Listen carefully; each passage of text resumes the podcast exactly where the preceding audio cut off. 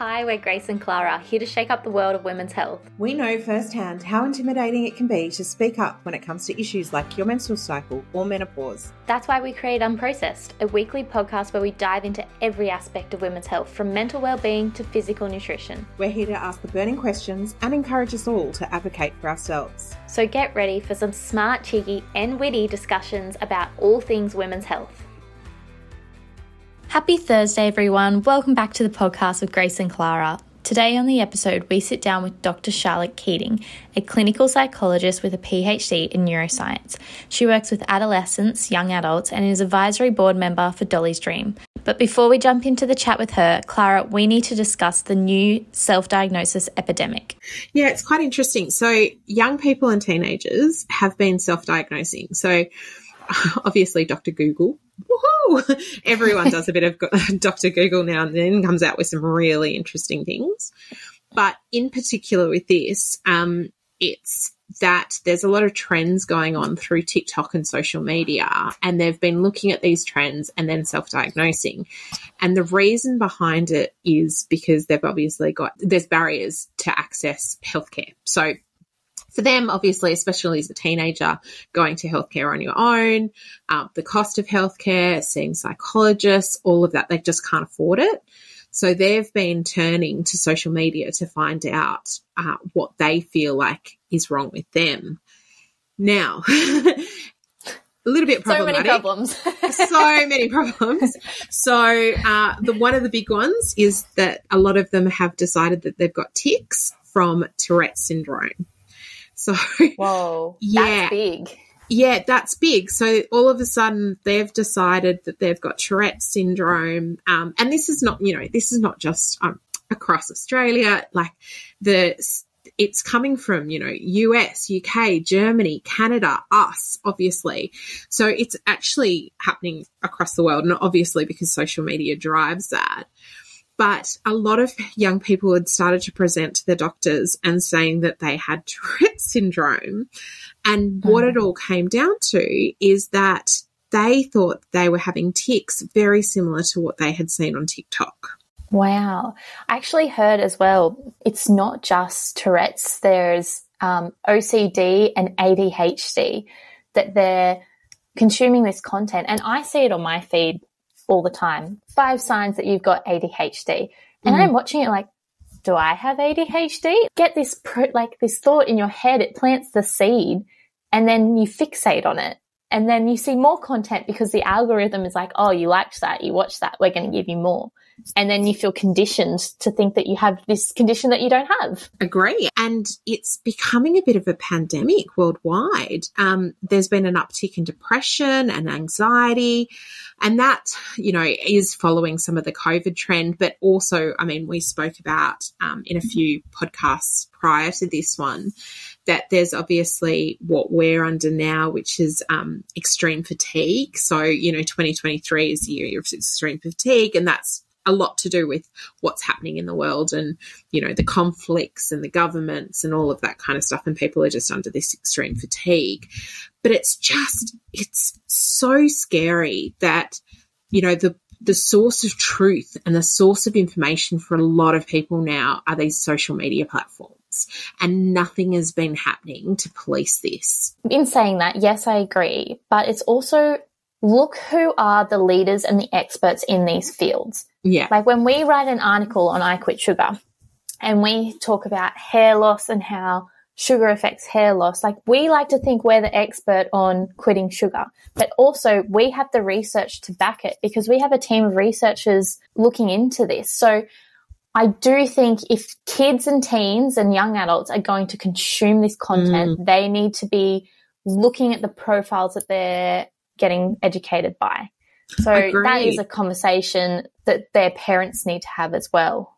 Agreed. And what is concerning is that if they're starting to self diagnose and they're starting to look at, you know, as you said, they're looking at influences or they're looking at other people for their source of information, it actually means that if that's not what they've got, they could have something that's going untreated and it's actually dangerous. So it's one of those things where I think um, as parents, we need to lead. We need to lead that conversation and be able to help and support them through a lot of this kind of stuff. Um, and open the doors and open the floodgates. But it's also around the education um, for teenagers around, you know, where do they find that? So, as you said, you know, Googling can be very harmful, but it also it can, can. It can be, but it also can be great. Like there is a massive amount of information now that you can uncover and learn and digest. However, it's looking at what's reputable, and teenagers don't know what that is. So, teaching them and educating them around what's reputable, but also teaching them and educating them around, okay, that might be a jumping off point because, you know, we, this whole series is dedicated to being able to advocate for yourselves. So, absolutely, you know, for me, I really look at it and go, well, great. You know, they're learning how to advocate for themselves. They're learning to be interested in what's going on in their bodies. They're learning to be interested in health. They're trying to find answers. Let's set up the boundaries for them so that they understand how to do that in a safe way and how to then take it that step further into, you know, to the doctor, going with the information and having open conversations and learning how to advocate for yourself. I, you know, there's two arms to this. One, it's scary and dangerous, but, you know, maybe it is another avenue for us to really be able to start having these conversations with kids earlier so that they're not in their 20s and 30s and actually finding out that, you know, they do have ADHD or they do have another condition that they didn't know about prior. It's just about learning about your bodies. I think I mentioned in our last podcast, um, I was talking about my menstrual cycle mm. and learning about all the different phases of that. And it comes back to, well, what are we teaching them? Why aren't we giving people a well-rounded idea of the functions of their body? Why is our brain going like this? Why, how is our gut health linked to this? How is mm. food changing how we think and process and our actions. So I feel like we're giving teens only a small percentage of the pie. We're like, this mm. is how you use a tampon, this is how you use a condom, this is why you need to do it. But there is a whole area of the body that they need to know. Hey, it's Grace here. Just want to quickly interrupt the episode to say it's time to start nourishing you. Join the 8 week program and get 8 weeks of easy, delicious meal plans with full shopping lists. And at $5.50 or under per serve, it couldn't be more affordable to eat healthy. Each week, we'll give you a range of meals to cook that are quick and easy to prepare with minimal waste. You don't have to be a master chef to enjoy these nutritious meals. Plus, fun online workouts, mentoring from industry experts, and access to our exclusive sleep school. Spots are limited. Join now. Now let's get back into the episode. This is an episode that I think um, anyone who probably is going to go into parenting or is already in parenting needs to listen to. It's a really interesting topic. So, Dr. Charlotte um, is coming on to have a chat through, you know, bullying, the signs of bullying, how to help your uh, teenager through bullying or tween through bullying, but also what they're facing at the moment. So there's an increase in depression and anxiety in our young children. Um, that has been on the increase over the last, you know, last decade. And so, so what is causing that, and how do we start, you know, unpacking some of those stresses, but also what signs do we look out for, and how do we you know, support them through it and help them get help. But, guys, I will add a quick trigger warning for this episode as we touch on topics of mental health and suicide. If you or someone you know is struggling, please reach out to Lifeline on 131114 or Beyond Blue on 130022 4636. We'll put links to these organisations in the show notes below. Dr. Charlotte, welcome to the episode. Let's jump straight into the chat. You work with a lot of adolescents and young adults and are on the advisory board for Dolly's Dream. What led you to this work? Well, to describe a little bit about what Dolly's Dream is and what we do, Dolly's Dream was set up by Kate and Tick Everett to honour Dolly Everett, their daughter, who took her life when she was 14 years old as a result of ongoing bullying. Kate and Tick's goal in setting up Dolly's Dream was to prevent other families from going through the same tragedy that they'd experienced. And at Dolly's Dream, you know, to continue that legacy, we're focused on changing the culture of bullying by addressing the impact of bullying, anxiety, and depression and youth suicide, education programs and providing direct support to young people, parents, and educators across Australia, but especially for people in rural, regional, and remote Australia. Mm. And as a passionate advocate for young people's mental health, I feel so privileged and, and grateful to be involved in Dolly's Dream and to see the work that's being done to help support um, people who really need it. So, the latest statistic that I read, and it might have changed, but one in seven kids aged 4 to 17 are affected by anxiety, depression, or ADHD in Australia. I go back to my teenage years, and I, I don't remember this being spoken about a lot. And I've noticed that it's been on the rise over the last decade. What do you think is affecting our youth now that we haven't seen in previous generations? Look, it's a really good um, and important question, Clara. I think there are a multitude of factors that are contributing, and there's evidence to support mm. In lots of different factors. I think one of them is that over the last decade, and, and probably longer than that, we're getting um, more educated as a society about what mental health means. And that's resulting too in people being able to identify when it is they might need help and that they can mm. then go off to their GP. Um, to, you know, to get uh, essentially an assessment, a diagnosis, and treatment. So I think um, that fact does certainly contribute to you know the incidence of diagnoses that we're seeing now. Mm. Um, you know, if you ask young people, um, and there's you know many researchers who have about what they think is contributing to their rise in their mental health concerns, um, you can look at the National Youth Mental Health Survey published in May 2020 by Headspace. Um, they did ask young people, and they found that 57%, so more than half, considered that their mental health was getting worse, and what they thought was contributing to that was social media. Um, yeah. 42% uh, felt that was the main reason. And this is an increase on the 37% of young people in 2018 when they were surveyed. Um, you know, it's not all about social media, of course. And certainly, evidence shows that spending too long on social media can contribute mm. to mental health problems, um, anxiety, depression, uh, psychological distress. Other factors um, that came out of that particular research, and again, it's not the last decade that it's representing, but it's the last you know few years. Expectations that can be felt from school, the family, and the community, but of course, the kind of more global issues that we're mm. experiencing, climate, environment more broadly. Um, of course, you know, the wars that are going on uh, are also really very COVID. much in the, in the, COVID, absolutely. And I think COVID's yeah. an important one to consider because, you know, for so many young people, there is a lag as a result of the effect of COVID on, you know, their mm. development, um, that really long period that some of them experienced of social disconnection, I think led to, you know, perhaps the increase in loneliness that we're also seeing young people, mm. Um, you know, experience. The Mission Australia Youth Survey uh, recently, it's carried out on over 18,000 young people between 15 and 19, uh, reported almost a quarter of young people reporting really high levels of, of loneliness. Um, wow. And we all need, you know, we're social beings. We all need a level of, of social connectedness mm. for our well-being.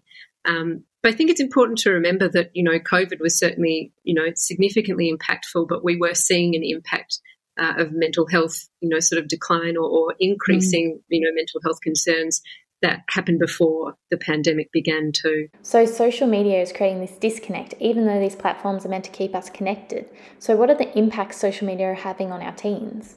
Look, I think it's it's not as clear cut as saying that social media is at fault. I think one of the you know mm. really obvious and important positives about social media to consider is that young people do feel connected as a result of being on it. Um, they can genuinely develop and maintain friendships, and in in many cases, they can have a broader, more diverse group of friends as a result of having friendships online as well as mm. offline mm. too. I think it's also really important for people to be able to explore themselves, their identity, you know, their expression. There's there's lots that's really good about it.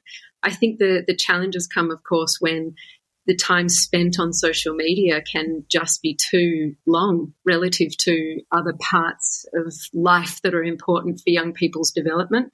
Uh, and of course, you know, bullying is a, is a, a, part of what can happen online as well as offline.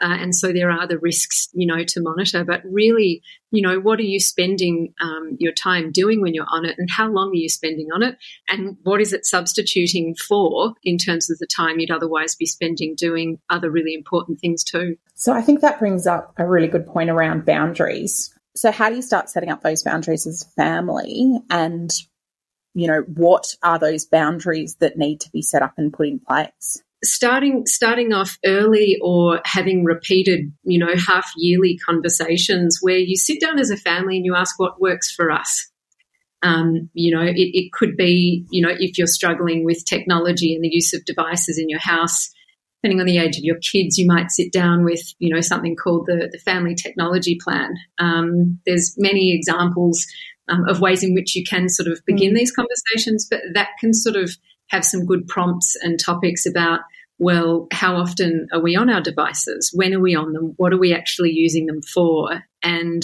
are there changes that we as a family would like to make as well as, you know, as individuals? I think, you know, when it comes to sort of boundaries, the, the boundaries is sort of another word for, for needs in a way. And I think that some of the needs we really um, forget are those needs for good quality sleep.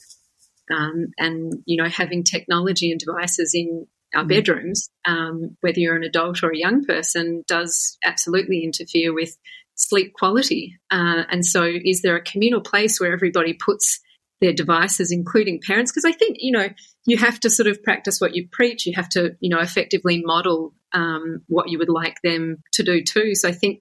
Um, you know, I think that's a really important place to start. I think time spent online, what's the content you're engaging in? Is there a balance of entertainment, socializing, uh, learning, as well as taking in, you know, information um, passively or not? How does what you're looking at actually make you feel?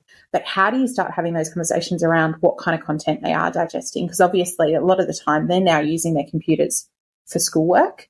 They're using their computers in different ways. Um, and probably outside of your supervision a lot of the time. You know, young people are inherently curious. And so mm. it's completely understandable that they, you know, would at times be looking at things that, you know, are consistent with that, that curiosity. And sometimes they'll happen upon information or, um, you know, could be all sorts of things, including porn, of course, that yeah. can be really concerning for parents. I think there's sort of multiple angles of coming at this. And I think the one that's most important to really think about is creating a culture of safety around how you deal with problems as they come up. Um, you know, wanting to understand the experience, wanting to understand um, what might have happened, and for young people to feel really safe to come and talk with you about it, even if they've made a mistake, even if they've, mm. you know, behaved poorly, whatever it might be, create that safety because um, you're there to be able to support and help them with it. And if they don't feel they can come to you, uh, you know, then they have to deal with it on their own, and that can create, you know, sort of even bigger issues. But you know, if we're sort of coming back, as you said, to say TikTok and, and other sorts of online platforms or social media, you know, sites that they can be on and, and working out, you know, are they actually ready for it? It's, you know, partly having these conversations, not at the time at which they're nagging you for it, but sort of, you know, preempting that and, and sort of having a conversation where you have the knowledge you need to actually talk with them in an informed, detailed, respectful way where they mm. understand why it is you might say no to what they want. Because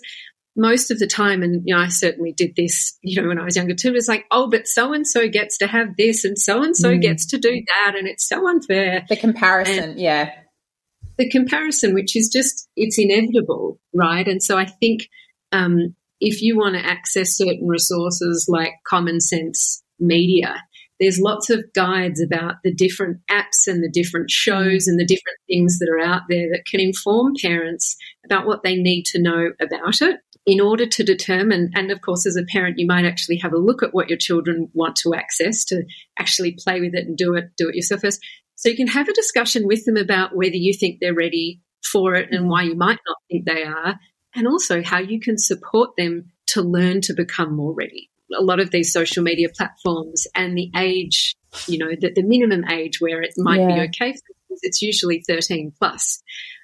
You know, you might have a 13 year old who was ready for it at 13, mm. and the next sibling down may not be quite at the same stage of readiness or maturity that their sibling was. And having that discussion and managing that can be really difficult. But I think as you know, as a as a parent, you're really wanting to make sure that your young people are going to be safe, and so that's the you know that's the position that you approach the discussion with them um, on. You know, this is a this is about safety, and I'm going to help you get ready to to do it, but it's not yet. Just also speaking about my goddaughter, because my my child's still eight months, so I've got a while to go to get there. When we talk about smartphones and smart devices, as I said, my child is eight months and she's now grabbing the phone. She's because she sees me on the phone and I do a lot of work on my phone. So she grabs my phone a lot. Um, and I know that my goddaughter was doing the same thing. And I, what I actually thought was brilliant is when she started kindergarten, and it was right from when they started kindergarten, her whole year parents i think they happened to be at a parent teacher or it was you know a parent teacher dinner or cocktails or whatever that they have. And they all spoke about it and they said let's hold off together as a year until x point. And I, I thought that was brilliant being able to get together and actually say because it is it's that one parent that lets it happen. And then that might be a conversation that as parents, as a collective, they were just not ready for. So they kind of made that decision together. That's just so interesting, isn't it? And I can so understand in many ways the value of being mm. able to, to come together as a community and work through, hey, what, you know, even if it's not the whole year level, because I can imagine that would be quite challenging to achieve. I mean, aspirational for sure. Yeah. Possibly challenging, but even the, you know, perhaps the, the group of friends that your child might be in, having a conversation with parents, they're just really to sort of help each other out and communicate about, you know, what, what everybody's feelings are, what their sense mm. of the readiness of their children is, you know, really how they can just um, support each other and, you know, even potentially have an approach of, of when the children may have it. Um, could be really interesting and incredibly valuable and, and helpful. We spoke about earlier that you're part of um, Dolly's Dream and what Dolly's Dream is all about.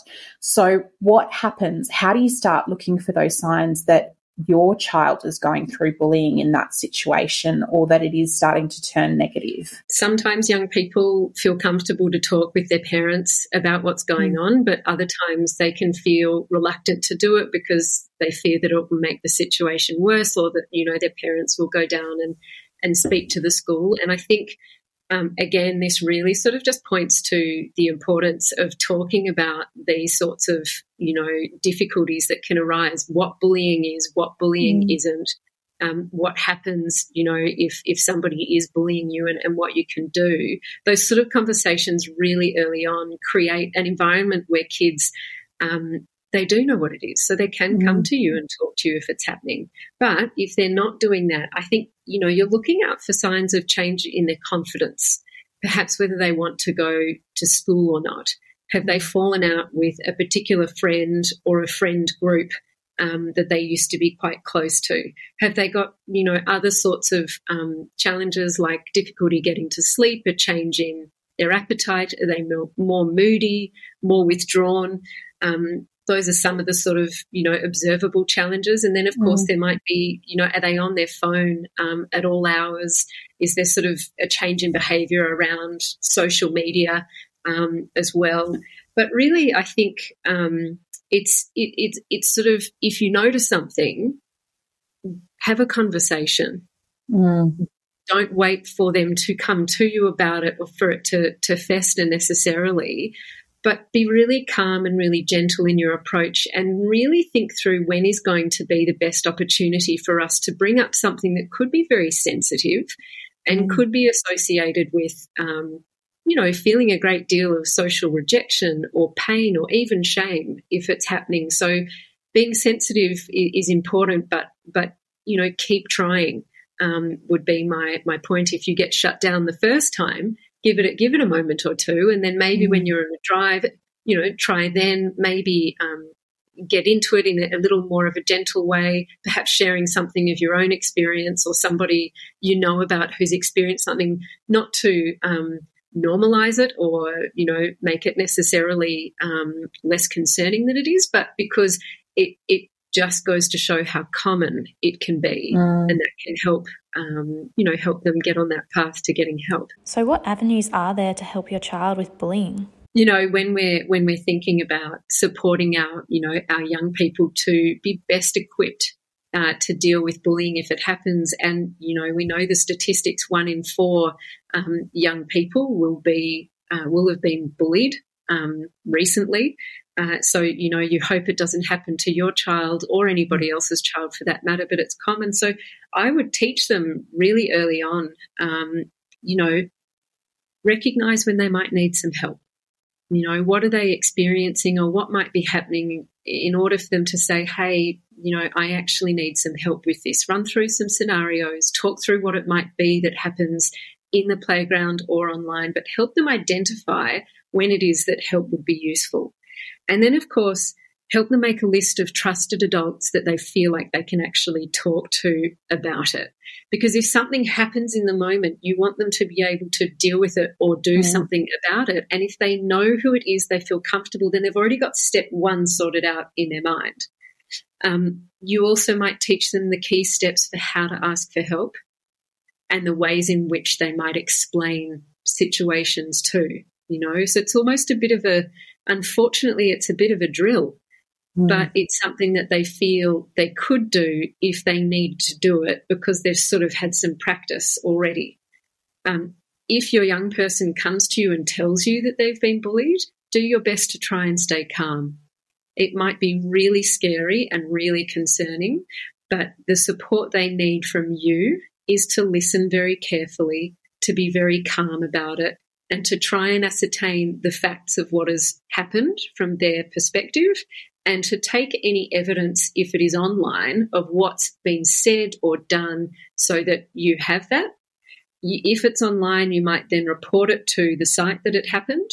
Um, if that doesn't get taken down, for example, you would then report it to the e-safety commissioner, who has the capacity and the powers to do something about that. Um, and if it concerns people at school, please don't take matters into your own hands. You can have really great intentions about how you might want to help your young person or you might want to talk to other parents about it but this can this can end up with the best intentions uh, not helping the situation. All schools mm. are meant to have a policy on how they deal with bullying and you know schools are usually fairly interested in wanting to resolve things as well and so assume that you're on the same team um, and and go down to the school and have a conversation uh, with them.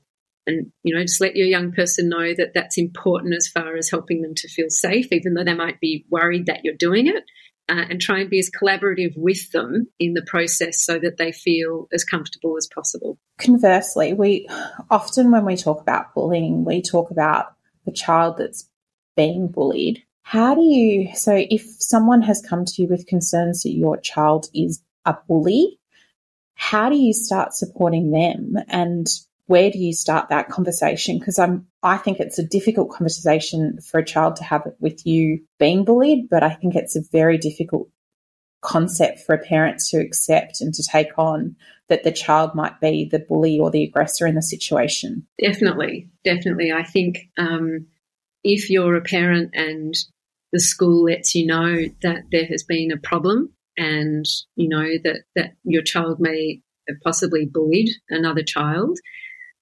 again, my advice is sort of consistent with the flip side. You know, mm. if if your child is being bullied, you just have to remain really as calm as you possibly can. You know, even though it, it might be incredibly difficult to receive that information, if you're able to, you know, maybe talk through your uh, initial emotional reaction with somebody you trust to be able to sort of calm down, you'll be creating an environment where you can ask your young person calmly and respectfully what happened. And you'll have a much greater chance to understand what happened if you approach it calmly and safely than if you went in um, very activated, upset, angry, even. Um, that will just you know bring the roller door down on the young person that you're speaking to I also think it's an opportunity to model respectful interactions, even if they have behaved very poorly. Um, so, safe and calm conversations, understand from, from their perspective what happened. If you can, you might ask why it's happened, what the reasoning behind it was. Um, you know, sometimes children who have bullied other children have themselves been bullied. It mm. may not be in the context of the particular incident that's being dealt with, um, but it can be quite complex, and that's worth understanding. And then, of course, it would be worth potentially working through with your young person what would it have been like for the other person in the position of being treated poorly to try and help them develop some empathy around that. It's not to punish them or shame them about what's happened, it's to genuinely elicit an understanding and mm. um, being able to put themselves in that person's shoes. Uh, and of course, you know, explain to them what acceptable and unacceptable behavior is um, mm. and that you will, you know, follow through on whatever is necessary to to resolve this and to, you know, cooperate with with the school because that's part of taking it seriously and being accountable to the process, um, regardless of what you know the outcome might be, um, and and that's part of part of the process. I would also probably say too, and this is this is somewhat sensitive um, as well for people, but you know, oftentimes children who do bully other children um, have themselves experienced, you know, difficulty at home. It might be that they have mm. um, a very difficult relationship with a sibling where it might at times be emotionally or physically, um, you know, abusive. It, it, could also be that um, parents may model between themselves or mm. might also, for various different reasons, and it can be complex, um, you know, be behaving toward a child in a way where that child is modeling that same behavior outside of the home. So I think self reflection and self examination, mm. um, as well as that of siblings, is is important for just creating a really safe, respectful, kind, and compassionate culture at home. Mm. So, another statistic that I read that I really want to kind of delve into, especially around anxiety and depression, because I know that we've spoken a lot about bullying. Um, almost 19% of people aged 15 to 24 had anxiety and 14% had depression in 21, 2021. Um, those figures steadily decline as people got older. So, you know, they were saying that as Australians hit age 75, just over 7% had anxiety and the same percentage had depression. So it's quite an alarming statistic that, you know, almost one in five young adults experiencing anxiety or depression or and even depression it's that and that to me is such a vulnerable age because that's the age that really communication starts to tend to break down between parents and teenagers for obvious reasons. Um, they're also, you know, once we start to hit into our 20s, they might be leaving home. So they might have left to go to university or start in the workforce or start to, you know, find their first home outside of um, the parental home. God willing, a lot of them don't now leave until they're 35, but, you know, but that's, you know, that's around that age that they start to become more transient and they're, you know, they're really amongst their peer group and their peer group is the group that's really supporting them emotionally a lot of the time. I think um, as parents, it can be difficult to know the difference between mood changes or mm. changes in behaviour that are typical of, say, the teenage years. And as you described, you know, it's natural for teenagers to drift away from as much communication with their parents. They're sort of evolutionarily wired to be more connected to and seeking of their, you know, mm-hmm. peers' approval. And so they become, you know, the major sort of source of support for them. It's it's quite natural for communication to, to sort of wane at that time. So I think, um, you know, you know your child better than anybody else um, does, mm. especially when they're in that sort of mid mid teenage um, sort of age. This is not so much when they might have you know left home in their early twenties or when they're when they're sort of spending less time with you, but just because you can see them doesn't mean you know what's happening in their minds. Mm.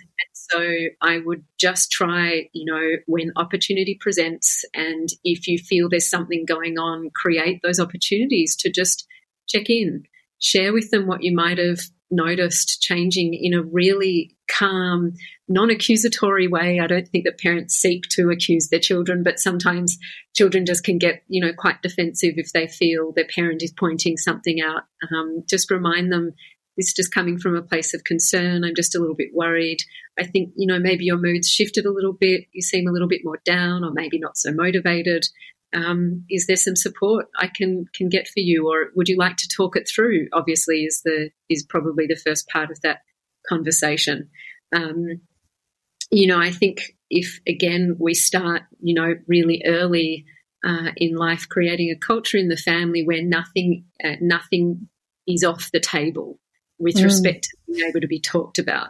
Feelings are completely acceptable. What experiences you've had a, at school are completely acceptable to talk about. It's sort of nothing brings a sense of um, judgment or otherwise, or, or mm. things don't get dismissed. I mean, that's not to say that it has to be perfect, um, and you know that everything has to be addressed all the time.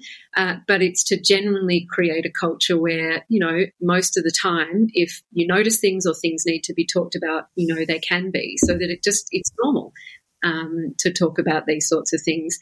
I think as well, you know, for parents, it's also about being conscious. Um, that you help young people and teenagers experience that they can solve their own problems mm. as well with your support. Um, you know, there's the normal ebbs and, and flows and ups and downs in life, and experiencing that you have the agency to solve those problems is a really important sort of developmental opportunity that carries forward into adult life.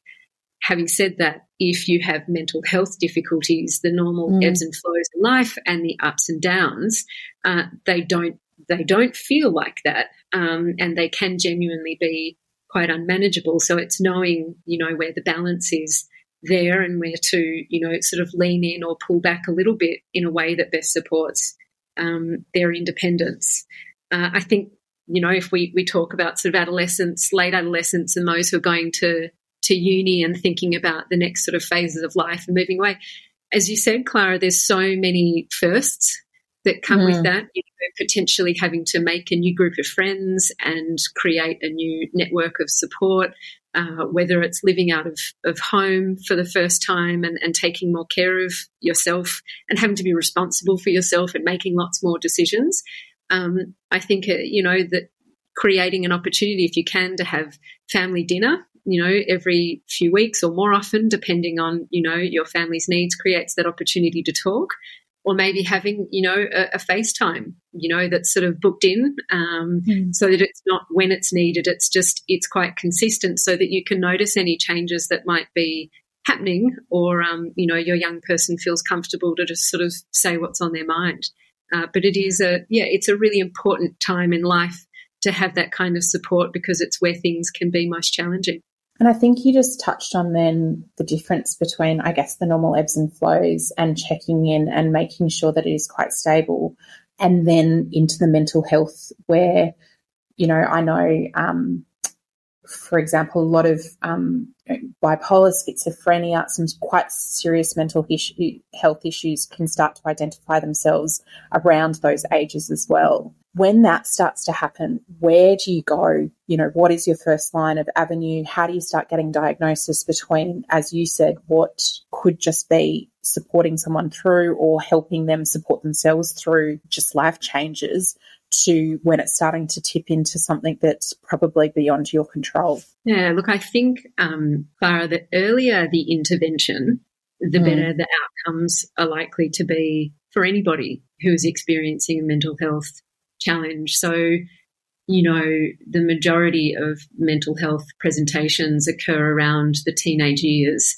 Um, mm. You know, up to sort of later adolescence, which coincides with you know the the largest part of brain development. So, if you are noticing things that are of concern, there's no harm done in investigating and seeking to understand, you know, whether it is a, a problem or just a normal part of development.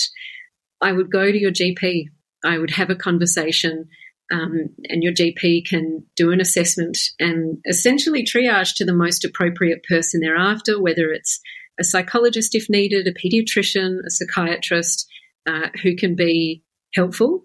I think if you're a, a family member or a, you know a parent of a young person that you're trying to help, going into the GP with the sort of most information you possibly can have is really helpful. And what I mean by that is, you know, what are the, the, the difficulties your young person is going through? Um, can you can you give a bit of a history? How long has it been happening for? Uh, what's happening at school at the moment? Are there friendship difficulties? Has there been bullying that they've been experiencing?